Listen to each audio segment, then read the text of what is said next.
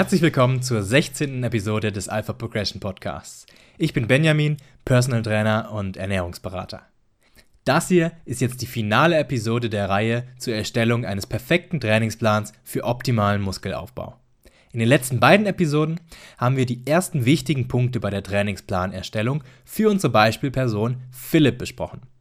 Zuerst wird das zu absolvierende wöchentliche Trainingsvolumen ermittelt, dann wird dieses Volumen auf die Trainingstage innerhalb der Woche aufgeteilt, also die Trainingshäufigkeit bestimmt. Dann machen wir uns darüber Gedanken, welche Muskelgruppen an welchem Tag trainiert werden sollen, also die Entscheidung über den Trainingssplit. Anschließend geht es darum, welche Übungen ausgeführt werden sollen, also um die Übungsauswahl, und danach wird die Reihenfolge dieser Übungen festgelegt. Wenn das alles erledigt ist, dann überlegen wir uns, wie viele Wiederholungen Philipp bei den Übungen ausführen sollte und wie er sich steigern sollte. Das ist die Progressionsstrategie. Und genau um diese beiden Punkte geht es heute, also die Bestimmung der Wiederholungsbereiche und der Progressionsstrategie. Wir beginnen mit der Bestimmung der Wiederholungsbereiche und somit also auch der Bestimmung der Höhe der Gewichte. Denn bei vielen Wiederholungen schafft man wenig und bei wenig Wiederholungen viel Gewicht. Aber das ist vermutlich nichts Neues für euch. Für ausführliche Informationen zu diesem Thema Wiederholungsanzahl und Muskelaufbau hört euch am besten Episode 9 des Podcasts an. Wie viele Wiederholungen sollte Philipp bei seinen Übungen ausführen? Das hängt zunächst davon ab, wie fortgeschritten Philipp ist. Okay, das sage ich irgendwie jedes Mal, aber es ist eben einfach wirklich wichtig. Wenn Philipp untrainiert oder ein Anfänger ist, empfehlen wir, die Wiederholungsbereiche nicht zu sehr schwanken zu lassen. Eine Übung mit wenigen Wiederholungen und sehr viel Gewicht ist von der Ausführung her quasi eine ganz andere Übung als dieselbe Übung mit vielen Wiederholungen und sehr wenig Gewicht. Da Philipp jedoch mit solch einer geringen Trainingserfahrung erstmal die Technik der wichtigsten Übungen erlernen muss, sollten wir ihn nicht überfordern und erst einmal sicherstellen, dass er die Übungen in einem Wiederholungsbereich beherrscht, bevor wir ihm sagen, dass er an einem Tag die Kniebeuge mit 6 bis 8 und am anderen Tag die Kniebeuge mit 12 bis 15 Wiederholungen ausführen sollte. So lernt er schnell eine gute Technik und kann zügig viel Gewicht bei diesen Übungen bewegen und somit einen hohen Trainingsreiz setzen. Als Untrainierter mit maximal einem Vierteljahr Trainingserfahrung empfehlen wir ihm, sich auf 8 bis 10 Wiederholungen bei all seinen Übungen zu beschränken. Frauen empfehlen wir, sich auf 10 bis 12 Wiederholungen zu beschränken. Warum? Dazu gleich mehr. Als Anfänger würden wir den Wiederholungsbereich auf 8 bis 12 Wiederholungen erweitern. Das heißt, er führt einige Übungen mit 8 bis 10 und einige Übungen mit 10 bis 12 Wiederholungen aus. Ist also schon ein bisschen weiter der Wiederholungsbereich. Wenn Philipp fortgeschritten ist, dann weiten wir die Wiederholungsspanne auf 6 bis 15 Wiederholungen aus, sodass er bei manchen Übungen 6 bis 8, bei manchen 8 bis 10, bei manchen 10 bis 12 und bei manchen Übungen 12 bis 15 Wiederholungen ausführt. Wieso sollte er in unterschiedlichen Wiederholungsbereichen trainieren?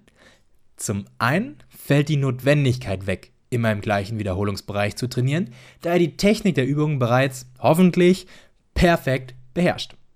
Zum anderen bringt das Training in unterschiedlichen Wiederholungsbereichen einige Vorteile mit sich. Durch das Training mit wenigen Wiederholungen, also 6 bis 8 Wiederholungen, wird eine hohe mechanische Muskelspannung erzielt und es werden die schnell zuckenden Muskelfasern effektiv trainiert. 6 bis 8 Wiederholungen sind natürlich nur in Anführungszeichen wenig, wenn wir über jemanden reden, der optimal Muskeln aufbauen will. Wenn das Hauptziel ist, stärker zu werden, dann sind wenig Wiederholungen eher sowas wie 3 bis 5 Wiederholungen. Um nochmal auf die hohe mechanische Muskelspannung zurückzukommen, die trägt enorm zum Muskelaufbau bei und die schnell zuckenden Muskelfasern haben das größte Wachstumspotenzial und die werden eben in diesem niedrigeren Wiederholungsbereich effektiv trainiert. Durch das Training mit vielen Wiederholungen, also zum Beispiel 12 bis 15 Wiederholungen, liegt der Fokus auf der Übersäuerung der Muskulatur, also dem Pump. Und es werden effektiv die langsam zuckenden Muskelfasern trainiert. Dieser Übersäuerungseffekt trägt, ähnlich wie die hohe mechanische Muskelspannung bei wenig Wiederholungen, ebenfalls zum Muskelaufbau bei und ist im Übrigen eine sehr gelenkschonende Methode, Muskeln aufzubauen, da eben die Gewichte ziemlich niedrig sind. Außerdem werden die langsam zuckenden Muskelfasern aufgebaut. Die haben zwar längst nicht so ein großes Wachstumspotenzial wie die schnell zuckenden, aber trotzdem lohnt es sich, diese zu trainieren. Und vor allen Dingen dann, wenn man viele langsam zuckende Muskelfasern hat. Dazu aber gleich mehr.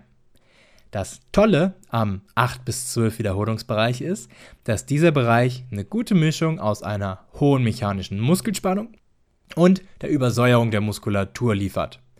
Gleichzeitig werden die schnell und langsam zuckenden Muskelfasern ausgewogen trainiert.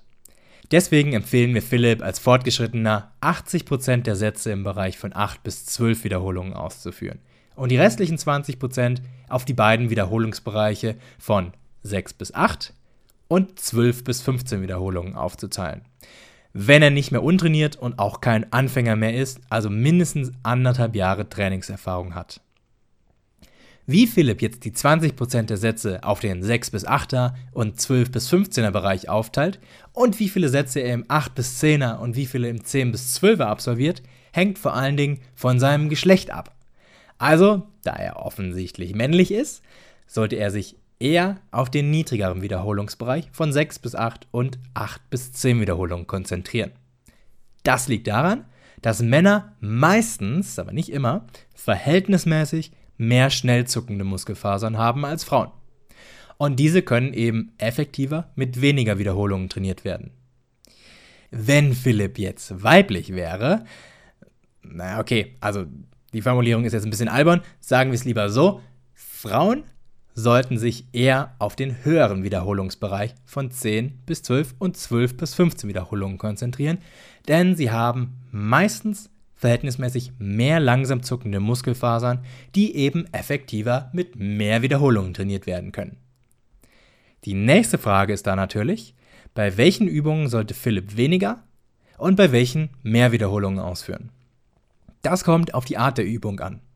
Wir haben sehr wahrscheinlich in Philips Trainingsplan einige Übungen mit der Langhantel, einige mit Kurzhanteln, einige am Kabelzug und einige an Maschinen, zumindest wenn er mindestens fortgeschritten ist.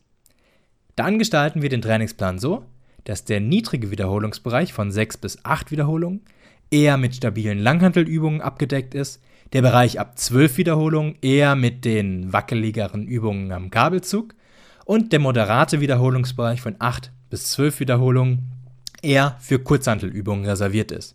Maschinenübungen können sehr gut, also je nach Art der Maschine, im Wiederholungsbereich von zum Beispiel 8 bis 15 Wiederholungen ausgeführt werden.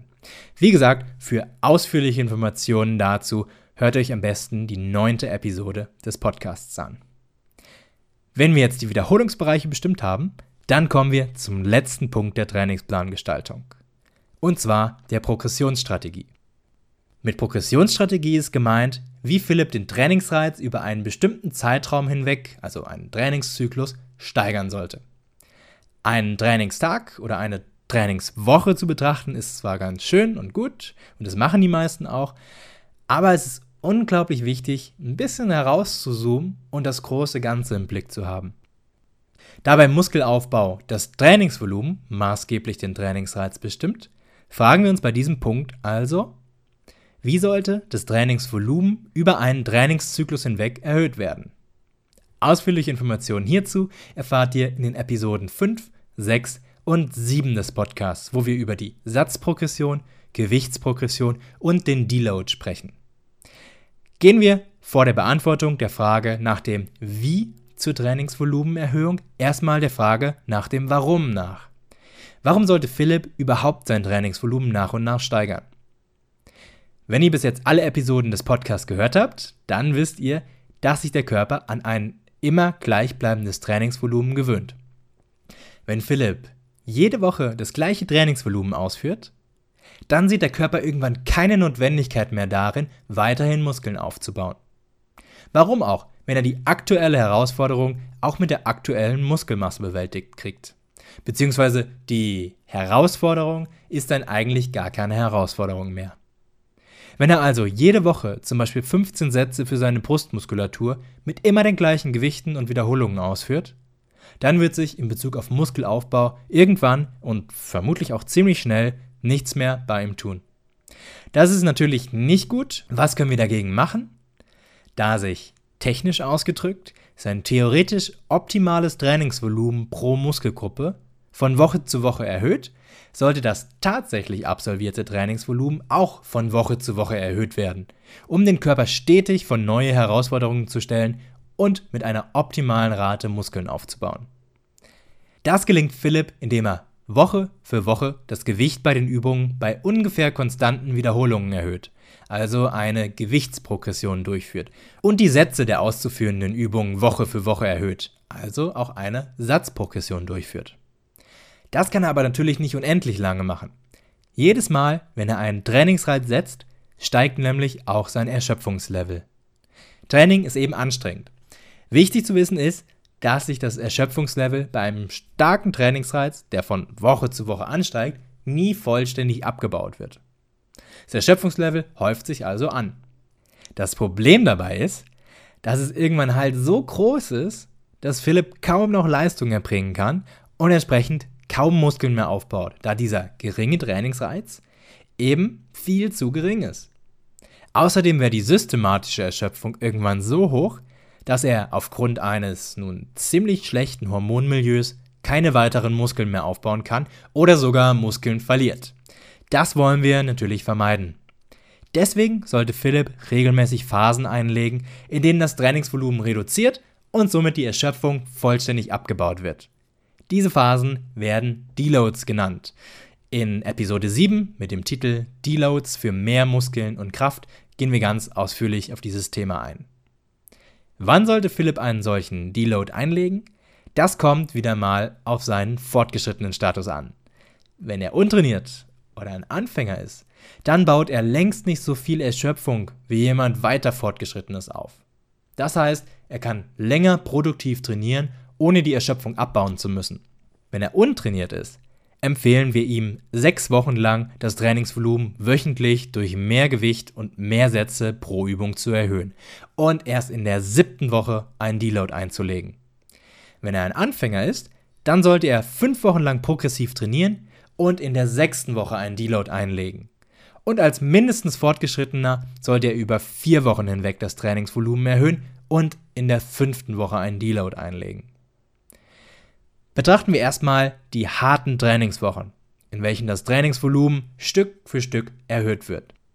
Wie sollte Philipp die Gewichte bei den Übungen erhöhen, sodass das Trainingsvolumen und somit der Trainingsreiz pro Satz steigt?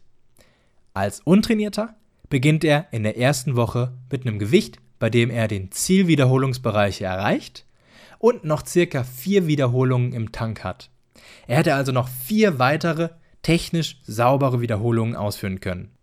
Er nimmt zum Beispiel 30 Kilo beim Bankdrücken, macht 10 Wiederholungen, hätte aber eigentlich 14 Wiederholungen geschafft. Über die Wochen hinweg erhöht er das Gewicht Schritt für Schritt um ein wenig, zum Beispiel 2,5 Kilo pro Woche mehr. Es kommt natürlich auf die Art der Übung drauf an, so dass er in der letzten harten Woche vor dem Deload nur noch eine Wiederholung im Tank hat. Als Anfänger beginnt er in der ersten Woche mit drei Wiederholungen im Tank, also nicht vier Wiederholungen im Tank, und geht dann Woche für Woche mit dem Gewicht hoch, sodass er in der letzten Woche vorm Deload nur noch 0 bis eine Wiederholung im Tank hat. Null Wiederholungen im Tank bei kleineren Übungen und eine Wiederholung im Tank bei den technisch anspruchsvollen Grundübungen mit der Langhantel. Als fortgeschrittener Profi oder wenn er zur Elite gehört, dann startet er ebenfalls mit drei Wiederholungen im Tank und steigert dann das Gewicht so, dass er in der letzten Woche vorm Deload nur noch null Wiederholungen im Tank hat bei jeder Übung. Wie sollte Philipp die Sätze steigern?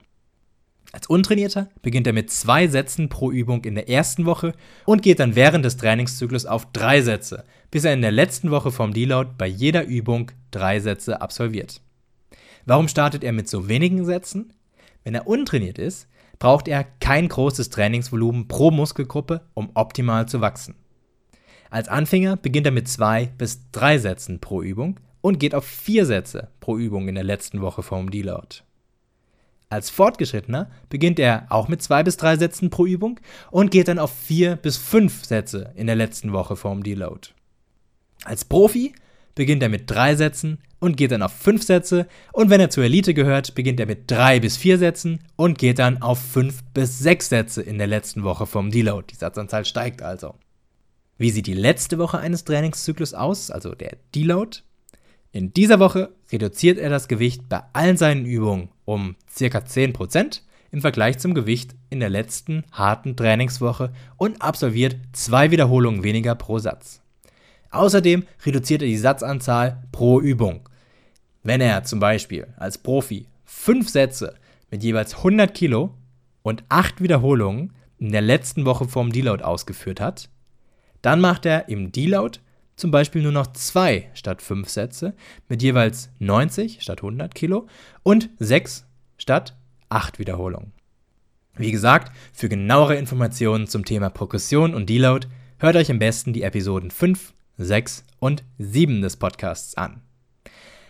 So, das waren die wichtigsten Schritte, die wir bei der Trainingsplanerstellung für jemanden beachten, der optimal Muskeln aufbauen möchte. Hier nochmal kurz die letzten beiden Punkte zusammengefasst. Wenn das Trainingsvolumen, die Trainingshäufigkeit, der Trainingssplit, die Übungsauswahl und Reihenfolge feststehen, dann sollten die Wiederholungsbereiche und die Progressionsstrategie bestimmt werden. Die Wahl der Wiederholungsbereiche ist abhängig vom fortgeschrittenen Status. Je fortgeschrittener jemand ist, desto unterschiedlicher können die Wiederholungsbereiche ausfallen. Jedoch sollte man es auch hier nicht übertreiben, um dem Körper nicht zu unterschiedliche Signale zu setzen. Einem Untrainierten empfehlen wir sich auf 8 bis 10 Wiederholungen zu beschränken, beziehungsweise 10 bis 12 Wiederholungen bei Frauen. Einem Anfänger empfehlen wir, manche Übungen mit 8 bis 10 und manche mit 10 bis 12 Wiederholungen auszuführen. Einem fortgeschrittenen, Profi oder jemandem, der zur Elite gehört, empfehlen wir 80% der absolvierten Sätze im Bereich von 8 bis 12 Wiederholungen auszuführen und die restlichen 20% der Sätze auf 6 bis 8 und 12 bis 15 Wiederholungen aufzuteilen. Frauen konzentrieren sich dabei eher auf den höheren und Männer auf den niedrigeren Wiederholungsbereich. Außerdem sollten die Langhandelübungen eher im niedrigeren, Kurzhandelübungen im moderaten und Kabelzugübungen im hohen Wiederholungsbereich ausgeführt werden. Maschinenübungen können im moderaten bis hohen Wiederholungsbereich ausgeführt werden. Die genaue Gestaltung der Progressionsstrategie ist ebenfalls abhängig vom fortgeschrittenen Status. Je fortgeschrittener jemand ist, desto kürzer sollte der Trainingszyklus sein, da die Erschöpfung durch ein höheres Trainingsvolumen schneller ansteigt und dementsprechend auch früher wieder durch einen Deload abgebaut werden muss. Die absolvierenden Sätze pro Woche pro Übung steigen mit voranschreitendem fortgeschrittenen Status an. Ein Untrainierter führt zum Beispiel in der ersten Woche nur zwei Sätze, und in der letzten Woche vorm Deload nur drei Sätze aus.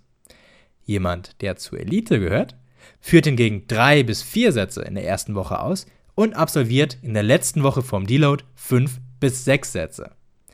Außerdem sollte von Woche zu Woche nicht nur das Trainingsvolumen pro Woche, sondern auch das Trainingsvolumen pro Satz steigen, indem nach und nach mehr Gewicht bei den Übungen mit ungefähr gleichen Wiederholungen bewegt wird. Diese Gewichtsprogression ist möglich, in dem in den ersten Wochen ein paar Wiederholungen im Tank bei Beendigung der Sätze behalten werden und dafür in den folgenden Wochen immer näher am Muskelversagen trainiert wird. Im Deload wird das Trainingsvolumen dann rapide durch eine Reduktion der Satzanzahl, Wiederholungen und des Gewichtes gesenkt. Dadurch wird die während des Trainingszyklus hinweg angehäufte Erschöpfung vollständig abgebaut und der nächste Trainingszyklus kann frisch begonnen werden. So viel zur Erstellung des perfekten Trainingsplans für optimalen Muskelaufbau. Wir hoffen, dass ihr einige Punkte direkt in der Gestaltung eures eigenen Trainingsplans umsetzen könnt. Falls ihr Fragen zu den besprochenen Punkten habt, stellt sie ruhig in unserer Facebook-Gruppe, Link in der Beschreibung. Dort bekommt ihr garantiert ausführliche Antworten. Außerdem findet ihr dort Beispieltrainingspläne für alle fortgeschrittenen Stadien, sodass ihr nochmal ganz praktisch das nachvollziehen könnt, worüber wir in diesen letzten drei Episoden geredet haben. In der nächsten Episode werden wir uns wieder der Ernährung widmen. Wenn euch das interessiert, dann abonniert unseren Podcast, um über das Erscheinen der nächsten Episode informiert zu werden. Hat euch die Episode gefallen und ihr wollt in Zukunft mehr von uns hören, dann lasst es uns wissen, indem ihr uns auf iTunes eine Bewertung abgebt.